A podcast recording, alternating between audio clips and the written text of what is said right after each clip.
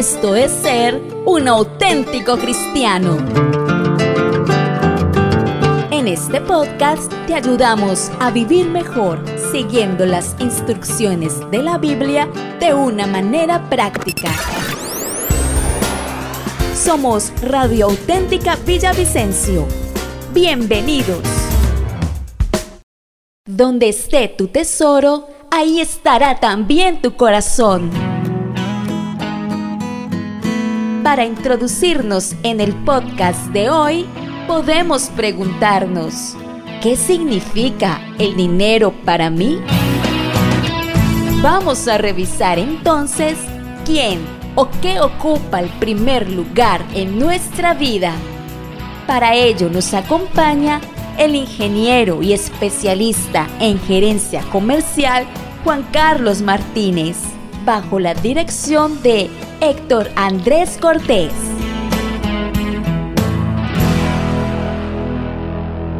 Es un gusto darle la bienvenida a nuestro hermano Juan Carlos Martínez. Hermano, bienvenido nuevamente. Hola Héctor, buenos días, ¿cómo estás? Muy bien, sí señor. Hace ocho días eh, quedamos conociendo unos tres punticos bien importantes que usted nos dio por allí, que Él es Señor, que Él es el dueño de todo, está al control de todas las cosas y que además es nuestro proveedor. Eh, qué bueno conectarnos con esto y bueno, seguir con lo que tenemos para hoy. Sí Héctor, eh, la verdad es, es bien importante que, que tengamos ese conocimiento claro de Dios porque mucha gente habla de Dios, pero realmente no conoce a Dios, no tiene una relación personal con Él. Y esa relación solo se sostiene y se consolida cuando dedicamos tiempo a conocerlo. Es como cuando yo quiero tener un amigo y quiero empezar a, saber más de él, pues tengo que dedicarle tiempo. Claro. Tengo que sacarle horas, tengo que ser intencional, tengo que tener ese tiempo de devocional con, Dios para saber que Él es un Dios proveedor, que Él me ama, que Él es un Dios de deseos. Oiga bien esto, es, eh, eh, Héctor, es un Dios de deseos, no solamente un Dios de necesidades. Normalmente nosotros siempre buscamos a Dios en los momentos de dificultad, en momentos de necesidad. Pero Él siendo un Padre bueno, Él dice en su palabra, y te concederé los deseos de tu corazón. Entonces, ¿por qué solo le pedimos en momentos de dificultad? Y en momentos cuando estamos pasando con, con, apretujos, ya sea económicos, ya sea de salud, ya sea de trabajo, debemos buscar a Dios como el Dios de los deseos. Si Él lo dice, es como cuando mi hijo o mi hija llegan y, y me dicen, papá, yo quiero un helado. Entonces sí, yo, le, yo les proveo a ellos lo necesario, entonces les doy la comida, les doy el vestido, les doy lo necesario para vivir, pero cuando me dicen quiero un helado, pues vamos y compramos el helado. Es un deseo de su corazón. Así mismo Dios. Dios tiene muchos helados para nosotros, pero no se los hemos pedido. Tremendo. Esto es bastante curioso porque es verdad, pero uno como que no cae en cuenta mm, en su diario vivir y en su afán, ¿no? Como lo dice este hermano Juan Carlos, a veces... Eh, nos conectamos con Dios en esos momentos. necesito esto, necesito lo otro. Y ahí es donde creemos que Dios actúa. Pero cuando, cuando de pronto es un anhelo del corazón, cuando de pronto es un sueño, ay, yo quiero, alguien de pronto por allí dirá, yo quisiera irme de vacaciones para, para tal lugar, ¿sí? Si no conocemos a Dios, si no conocemos qué clase de Señor y de Padre y de Dios tenemos, entonces podríamos pensar, no, Dios, eh, eh, vacaciones, eso es como muy terrenal, como muy carnal.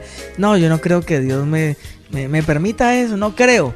Y al no involucrar a Dios en ese deseo, ah, pienso, hermano Juan Carlos, que podemos cometer errores también financieros, ¿no? Porque en algunos programas anteriores lo hablábamos. Si yo creo mm, que Dios no, no, está en esto, entonces empiezo a tratar las cosas como a mí me parece y hacer cosas mías.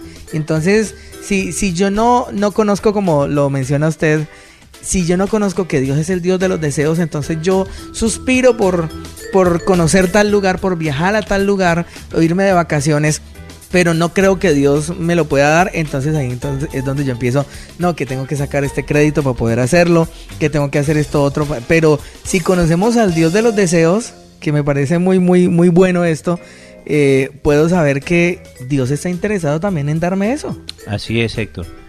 Normalmente uno siempre limita sus sueños o sus deseos al tamaño de su bolsillo. Mm.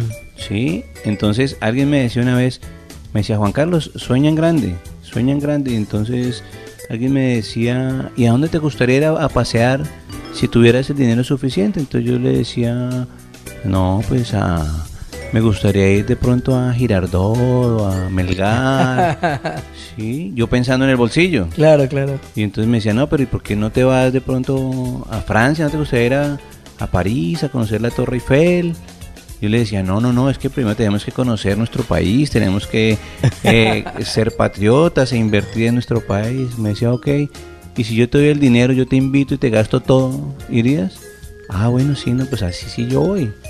Dice, ok, entonces te das cuenta que tus sueños están limitados de acuerdo al tamaño de tu ingreso. Mm. Lo que tú tengas en tu bolsillo, ese es el tamaño de tu sueño. ¿Por qué no tienes un carro mejor? Porque lo tienes limitado a tu ingreso.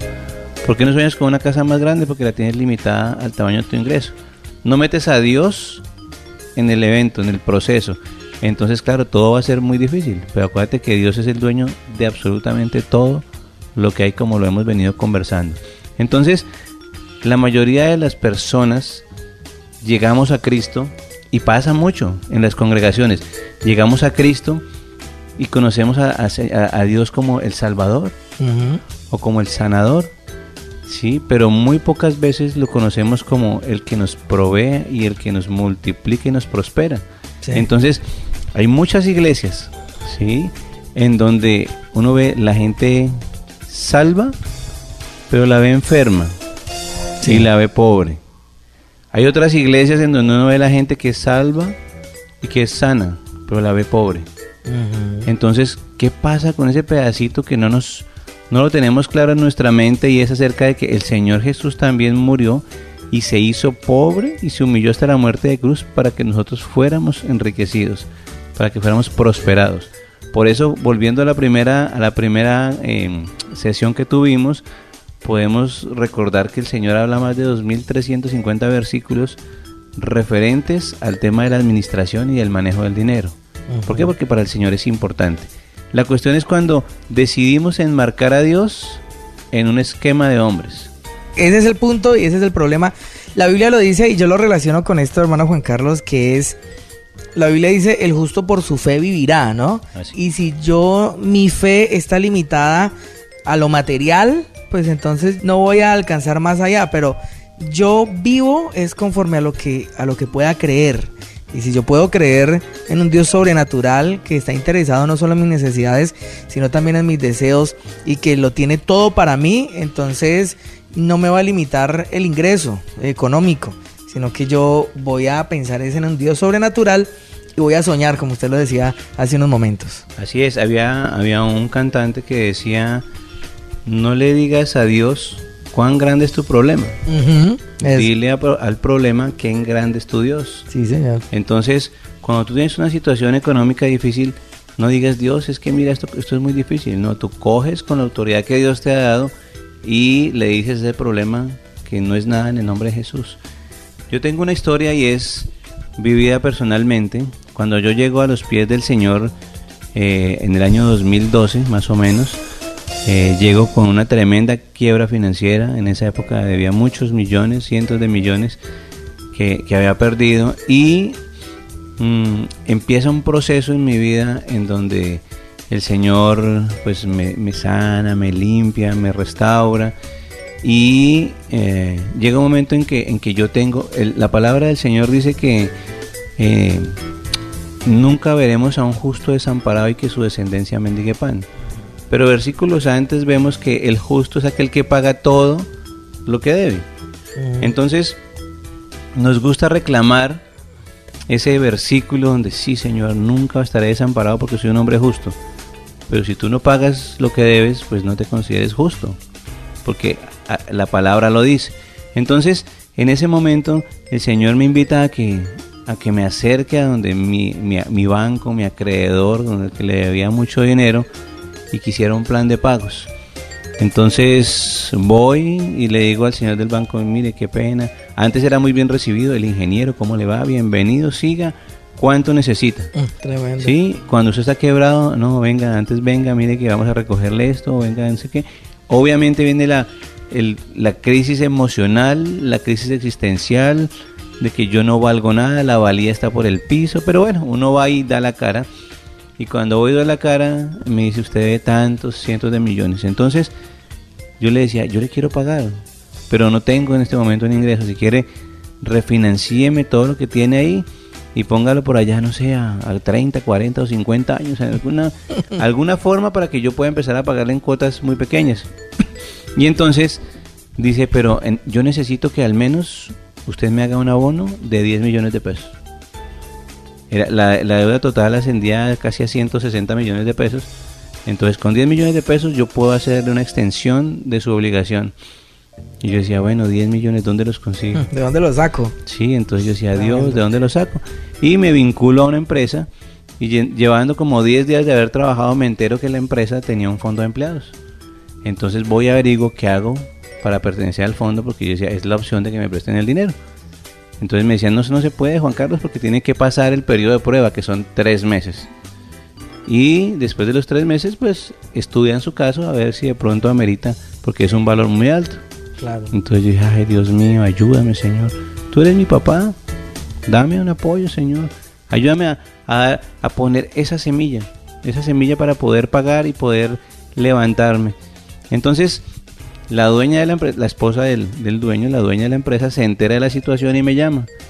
Me dice Juan Carlos, me dicen que está interesado en el fondo de empleo. Le dije, sí, pero ya estoy enterado que eh, por encima de los tres meses, cuando pase el periodo de prueba, puedo acceder a esto. Me dice, pero ¿sabe qué? Yo, yo siento algo en mi corazón. No era creyente la señora. Dice, yo tengo algo en mi corazón y ¿sabe qué? Le quiero ayudar. Usted ha sido muy honesto desde que entró, entonces le quiero ayudar. ¿Cuánto necesita? Le dije 10 millones de pesos. Dijo, listo. Vamos a prestarle los 10 millones de pesos. Llevaba 20 días en la empresa y me, y me soltaron 20 10 millones de pesos. Entonces voy yo a donde el banco y le digo, banco, mire, aquí están los 10 millones de pesos. Ese, cuando la palabra del Señor dice que Él le da semilla al que siembra, entonces yo decía, Señor, esta es la semilla. Mira, ayúdame porque no puedo más, no sé cómo voy a pagar el resto de los 150 que debo. Pero algo sobrenatural pasó. Tú vas, pones la cara y pones esa pequeña semilla y ese fue el único valor que yo pagué de esa deuda. Y mes tras mes me llegaba el extracto cada vez menor, cada vez menor, cada vez menor. Yo puedo entender que fue Dios quien mes a mes pagó la cuota. Mm, Hasta que un día llegué a ceros. Ese día, pues obviamente con mi esposa lloramos y le dimos muchas gracias a Dios y fuimos al banco. Y, y no me interesó saber quién pagaba. Yo decía, Señor, tú estás usando a alguien, tú eres poderoso. Pero me dieron mi certificado donde decían, usted no tiene deudas. A paz y nadie". salvo. A paz y salvo en menos de un año. Entonces, es ese mover de Dios donde yo realmente puedo entender que Él es mi papá y que Él se va a levantar por defender a su hijo. Eso es conocer a Dios. Muchos no conocemos a Dios porque preferimos movernos en nuestras fuerzas y tomar decisiones en nuestras fuerzas en vez de esperar a que Él obre, a que Él haga. Tremendo eso. Y es impresionante lo que podemos ver como usted nos lo comparte cuando entendemos y le damos lugar a Dios, a ese papá bueno, proveedor, fiel, que está al control de todas las cosas. Pero ahí está el punto, a veces no vemos esas cosas sobrenaturales porque no le damos como la oportunidad al Señor, ¿no? ¿Y por qué no se la damos? Porque no hemos entendido quién es Él para nosotros. El punto que estamos tratando eh, central en este momento es conocer quién es Dios. Y conociéndolo, eh, puedo saber qué quiere conmigo y qué tiene para mí, que es como lo que queremos eh, llevar a reflexionar a todos los oyentes. Así es. Hoy yo les quiero compartir tres puntos importantes para que usted lo tenga presente, amable oyente, y son las propiedades del Señor. El Señor es primero dueño del universo. Sí. Segundo, es el dueño de las naciones. Y tercero, es el Señor de mi vida. Entonces, acuérdense que en la reunión pasada hablábamos acerca de los diferentes nombres de Dios, pero en el caso de las finanzas y en el caso del dinero, Él es el Señor, Sí. que es reconocido como el Señor. Entonces, cuando, cuando nosotros nos, nos damos cuenta de, de esos hermosos y esos tremendas habilidades que el Señor tiene, pensemos a mirar cómo eh, los astrólogos dicen que existen más de 100 mil millones de galaxias en el universo y cada una de esas con miles de millones de estrellas. Y a pesar de que nuestro Sol no es una, una- estrella muy grande, tiene la capacidad de contener planetas alrededor como el planeta Tierra. Y es el centro donde llega, el, el centro del Sol dice que puede tener más de 20 millones de grados centígrados. Pero el Señor permite que a la Tierra llegue la temperatura necesaria para que nosotros podamos tener vida. Entonces, cuando, cuando uno mira, por ejemplo, lo que dice Isaías 40, 26, la palabra dice, levantad en alto vosotros vuestros ojos y mirad quién creó estas cosas. Él saca y cuenta su ejército, a todas llama por su nombre, y ninguna faltará. Tal es la grandeza de su fuerza y el poder de su dominio. Entonces cuando vemos la magnitud de las cosas del universo, eh, de la creación de Dios, pues no nos queda otra cosa que maravillarnos de saber que todo lo que está creado, esa luna que vemos, esas estrellas, todo lo que está alrededor y que cada día los científicos y los astrólogos descubren cosas nuevas, son creadas por Dios. Ellos dicen, definitivamente tiene que haber un diseño detrás de todo esto, porque no puede ser que de la nada, de una explosión, salió todo esto. Hay un diseño totalmente predestinado, por eso Él es el Señor del universo. Sí, señor. Eh, y esto, bueno, aunque muchas personas se empeñan en como en desmentirlo, ¿no? Como en discutirlo. Dios es creador, es el dueño de todo y con, con estos puntos y este análisis que usted hace, hermano Juan Carlos, es verdad, Dios es soberano, es sobrenatural. Y, y, a veces uno ve también en las redes sociales muchas reflexiones de esto, ¿no? Que hay planetas gigantescos, que hay cantidad de galaxias. Y, y, en realidad el planeta Tierra en, en, en, lo que se llega, se ha podido llegar a conocer del universo, es un puntico diminuto, impresionante, pero que Dios se interesó en nosotros, pero que Dios está pendiente de nosotros, que en este planeta Tierra hay millones de seres vivientes y que solo Dios con su con su poder infinito puede estar pendiente de cada uno de nosotros, ¿no? Y que no nos descuida, porque es que a veces concebimos a Dios como, como, como nosotros, ¿no? Que esa mamá que tiene dos, tres hijos, y entonces por estar pendiente del uno se le cayó el otro, y no, Dios no es así, Dios es supremamente, bueno, todopoderoso y, y, no nos descuida ninguno. Nada se le pasa por alto a nuestro Dios porque Él es nuestro Padre y es sobrenatural. Así es. Entonces, el siguiente punto es reconocer a Dios como el Señor de las naciones. Un, aspecto importante es reconocer eh, lo que dice Isaías 40 del versículo 21 al 24. Y él dice en su palabra, ¿no sabéis? ¿No habéis oído? Él está sentado sobre el círculo de la tierra, cuyos moradores son como langostas. Él convierte en nada a los poderosos y a los que gobiernan la tierra hace como cosa vana, como si nunca hubieran sido plantados, como si nunca hubieran sido sembrados, como si nunca su tronco hubiera tenido raíz en la tierra. Tan pronto como soplan ellos, se secan, y el, el torbellino se los lleva como hojarasca. Si, leemos en Isaías 40, el 15 al 17, la palabra dice, he aquí, las naciones le son como la gota de agua que cae del cubo, y como menudo polvo en las balanzas le son estimadas. Como nada son todas las naciones delante de él, y en su comparación serán estimadas en menos que nada, y que lo que no es, y finalmente miramos también como en Hechos 17:26 la palabra dice, el Señor de un solo hombre hizo salir de él todas las naciones, para que vivan en toda la tierra, y les ha señalado el tiempo y el lugar en que deben vivir. Uno puede hacer una paráfrasis y dice, y distribuyó las naciones sobre la faz de la tierra, tras decidir de antemano cuáles habrían de surgir y desmoronarse y cuándo ocurriría esto, y determinó sus fronteras. Entonces, es, es claro que, que cuando nosotros estamos en un país hermoso como el nuestro, tenemos que tener la total tranquilidad de que Él está al tanto de lo que sucede día a día en nuestra nación pasan situaciones difíciles de la economía, difíciles en cuanto a, a la geografía, los desastres naturales, pasan muchas cosas, pero el Señor tiene el control de todo. Y pasan cosas como lo que acaba de suceder, las famosas elecciones y las que vienen para el próximo año. Pero el Señor tiene el control de todo. Y entonces una labor nuestra como cristianos es empezar a orar en vez de criticar. Porque es muy triste ver cómo hermanos de nuestras iglesias son más apasionados por la política que por Cristo. Es tremendo. Si defendieran a, a Cristo y hablaran de Cristo como lo hacen por los partidos políticos a los que les representan, pues el cristianismo estaría en todo el mundo.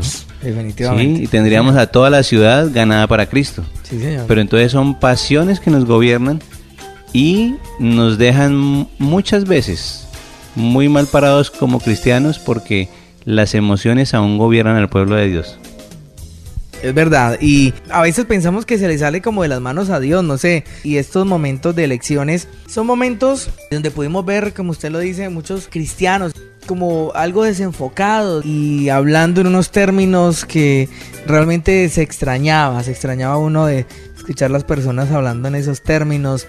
Lo que debemos saber es que Dios tiene el control de todas las cosas de, de nuestra vida, nuestras familias y aún de nuestro país, de todo lo que vivimos, nada se le sale de las manos del Señor. Así es, y entonces llegamos al tercer punto donde dice que el Señor es el Dios de mi vida, de la vida de cada uno de nosotros. Entonces, aunque no lo creamos, Dios está íntimamente ligado a la realidad de vida de cada uno de nosotros. A Él le interesa mi vida, tu vida, la de tu familia, porque ustedes son creación de Dios, al igual que cada uno de nosotros somos creación de Dios y somos hijos de Dios, redimidos por la sangre de Cristo. Cuando vamos al Salmo 139, en el versículo 3 y 4, este, este salmo nos revela que dice, y todos mis caminos te son conocidos, pues aún no está la palabra en mi lengua, y he aquí, oh Jehová, tú la sabes toda. Mi embrión vieron tus ojos, y en tu libro estaban escritas todas aquellas cosas que fueron luego formadas, sin faltar una de ellas. Entonces, Él está totalmente involucrado en nuestra vida y Él nos asegura, pues aún vuestros cabellos están todos contados, dice Mateo 10:30. Por eso es, es importante saber que el Señor está tan involucrado con nosotros que Él nos ama profundamente. Entonces, para tener un, un, contexto general y en forma de resumir, Dios fue quien colgó las estrellas del cielo, hizo toda la, la, creación, hizo las montañas, los ríos. Dios determinó el destino de cada una de las naciones.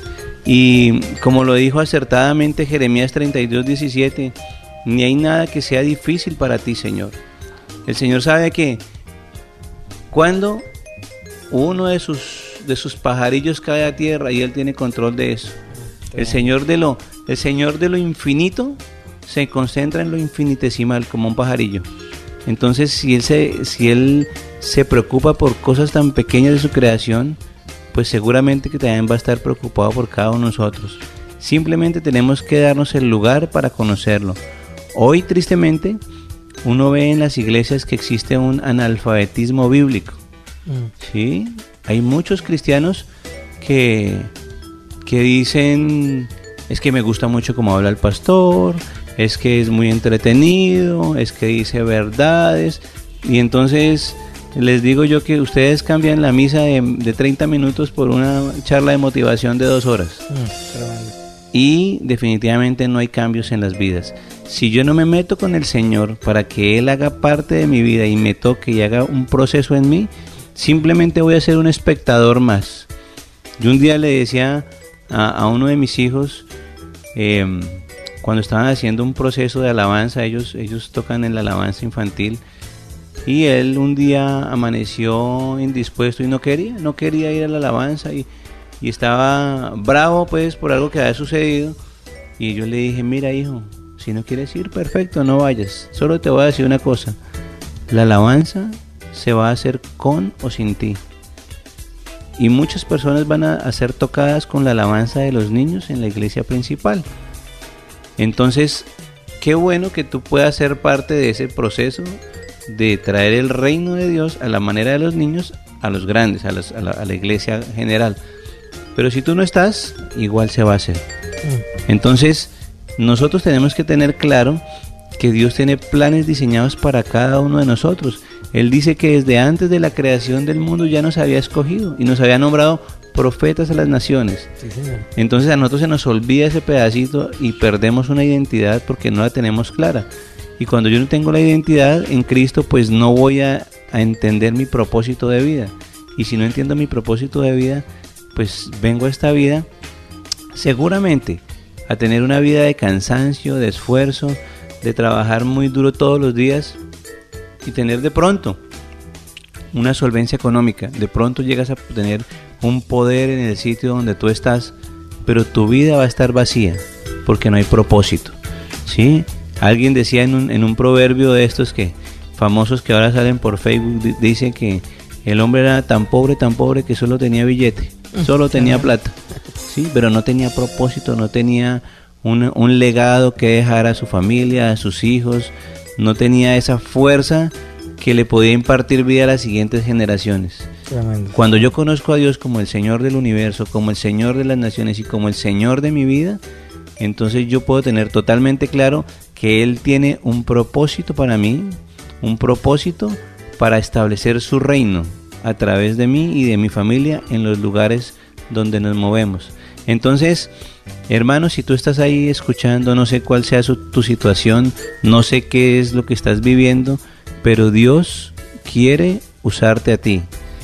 Tal vez tú no creas que eres suficientemente grande, suficientemente digno para servirle a Dios o para alabar a Dios. Pero lo que pasa es que Dios sí es digno de recibir toda la alabanza.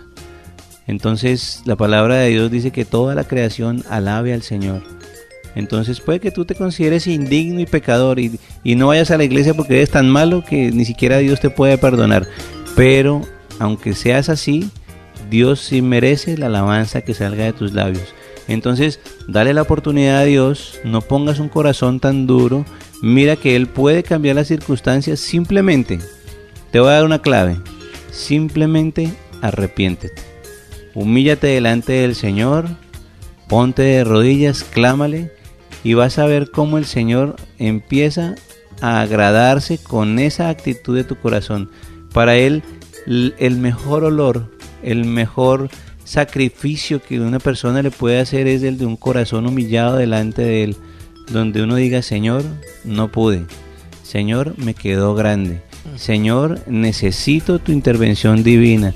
Señor, necesito que me ayudes y me arrepiento de haber tenido el control de las cosas y definitivamente no lo pude hacer. Necesito que tú intervengas y necesito que tú hagas una obra sobrenatural. Y vas a ver que cuando hagas ese proceso, el Señor va a empezar a sanar, a liberar y a hacer cosas poderosas. Porque acuérdate que el Señor es el Señor de tu vida. Él quiere cosas poderosas y sobrenaturales contigo, pero tienes que rendirte a sus pies. Él es el rey. Tú eres uno de los súbditos del rey que puede sentarse a su diestra y puedes tener todos los beneficios del rey, pero Él es el rey. Él es quien toma las decisiones, Él es quien actúa, Él es quien gobierna. Él es el Señor. Entonces, Héctor, la invitación a, a nuestros amigos para que estén esta semana meditando es realmente, ¿es Dios el Señor de mi vida? Porque una vez me pasó con una alumna que dice, Juan Carlos, yo llevo 25 años de cristiana y yo pensaba que Dios era el Señor. Pero después de que hago todo este proceso financiero y, estoy en estos cursos, tristemente y con lágrimas en los ojos me decía, tristemente me di cuenta que mi Señor no era mi Señor, que yo tenía mi corazón en otro lado. Entonces pregúntate si el Señor, Dios, tu papá es el Señor de tu vida, ¿no? Entonces medítalo en estos días y cualquier cosa no dudes en contactarnos y en ponerte em, por un correo o por una llamada y estamos a tu disposición. Síguenos, síguenos en Facebook como Radio Auténtica Villavicencio, en Instagram como auténtica-villavicencio, en Twitter como arroba auténtica 1080 AM en TuneIn Radio como Radio Auténtica Villavicencio. Visita nuestra página web y escúchanos en audio real auténtica 1080am.com. Radio Auténtica Villavicencio. Voz e imagen de la verdad.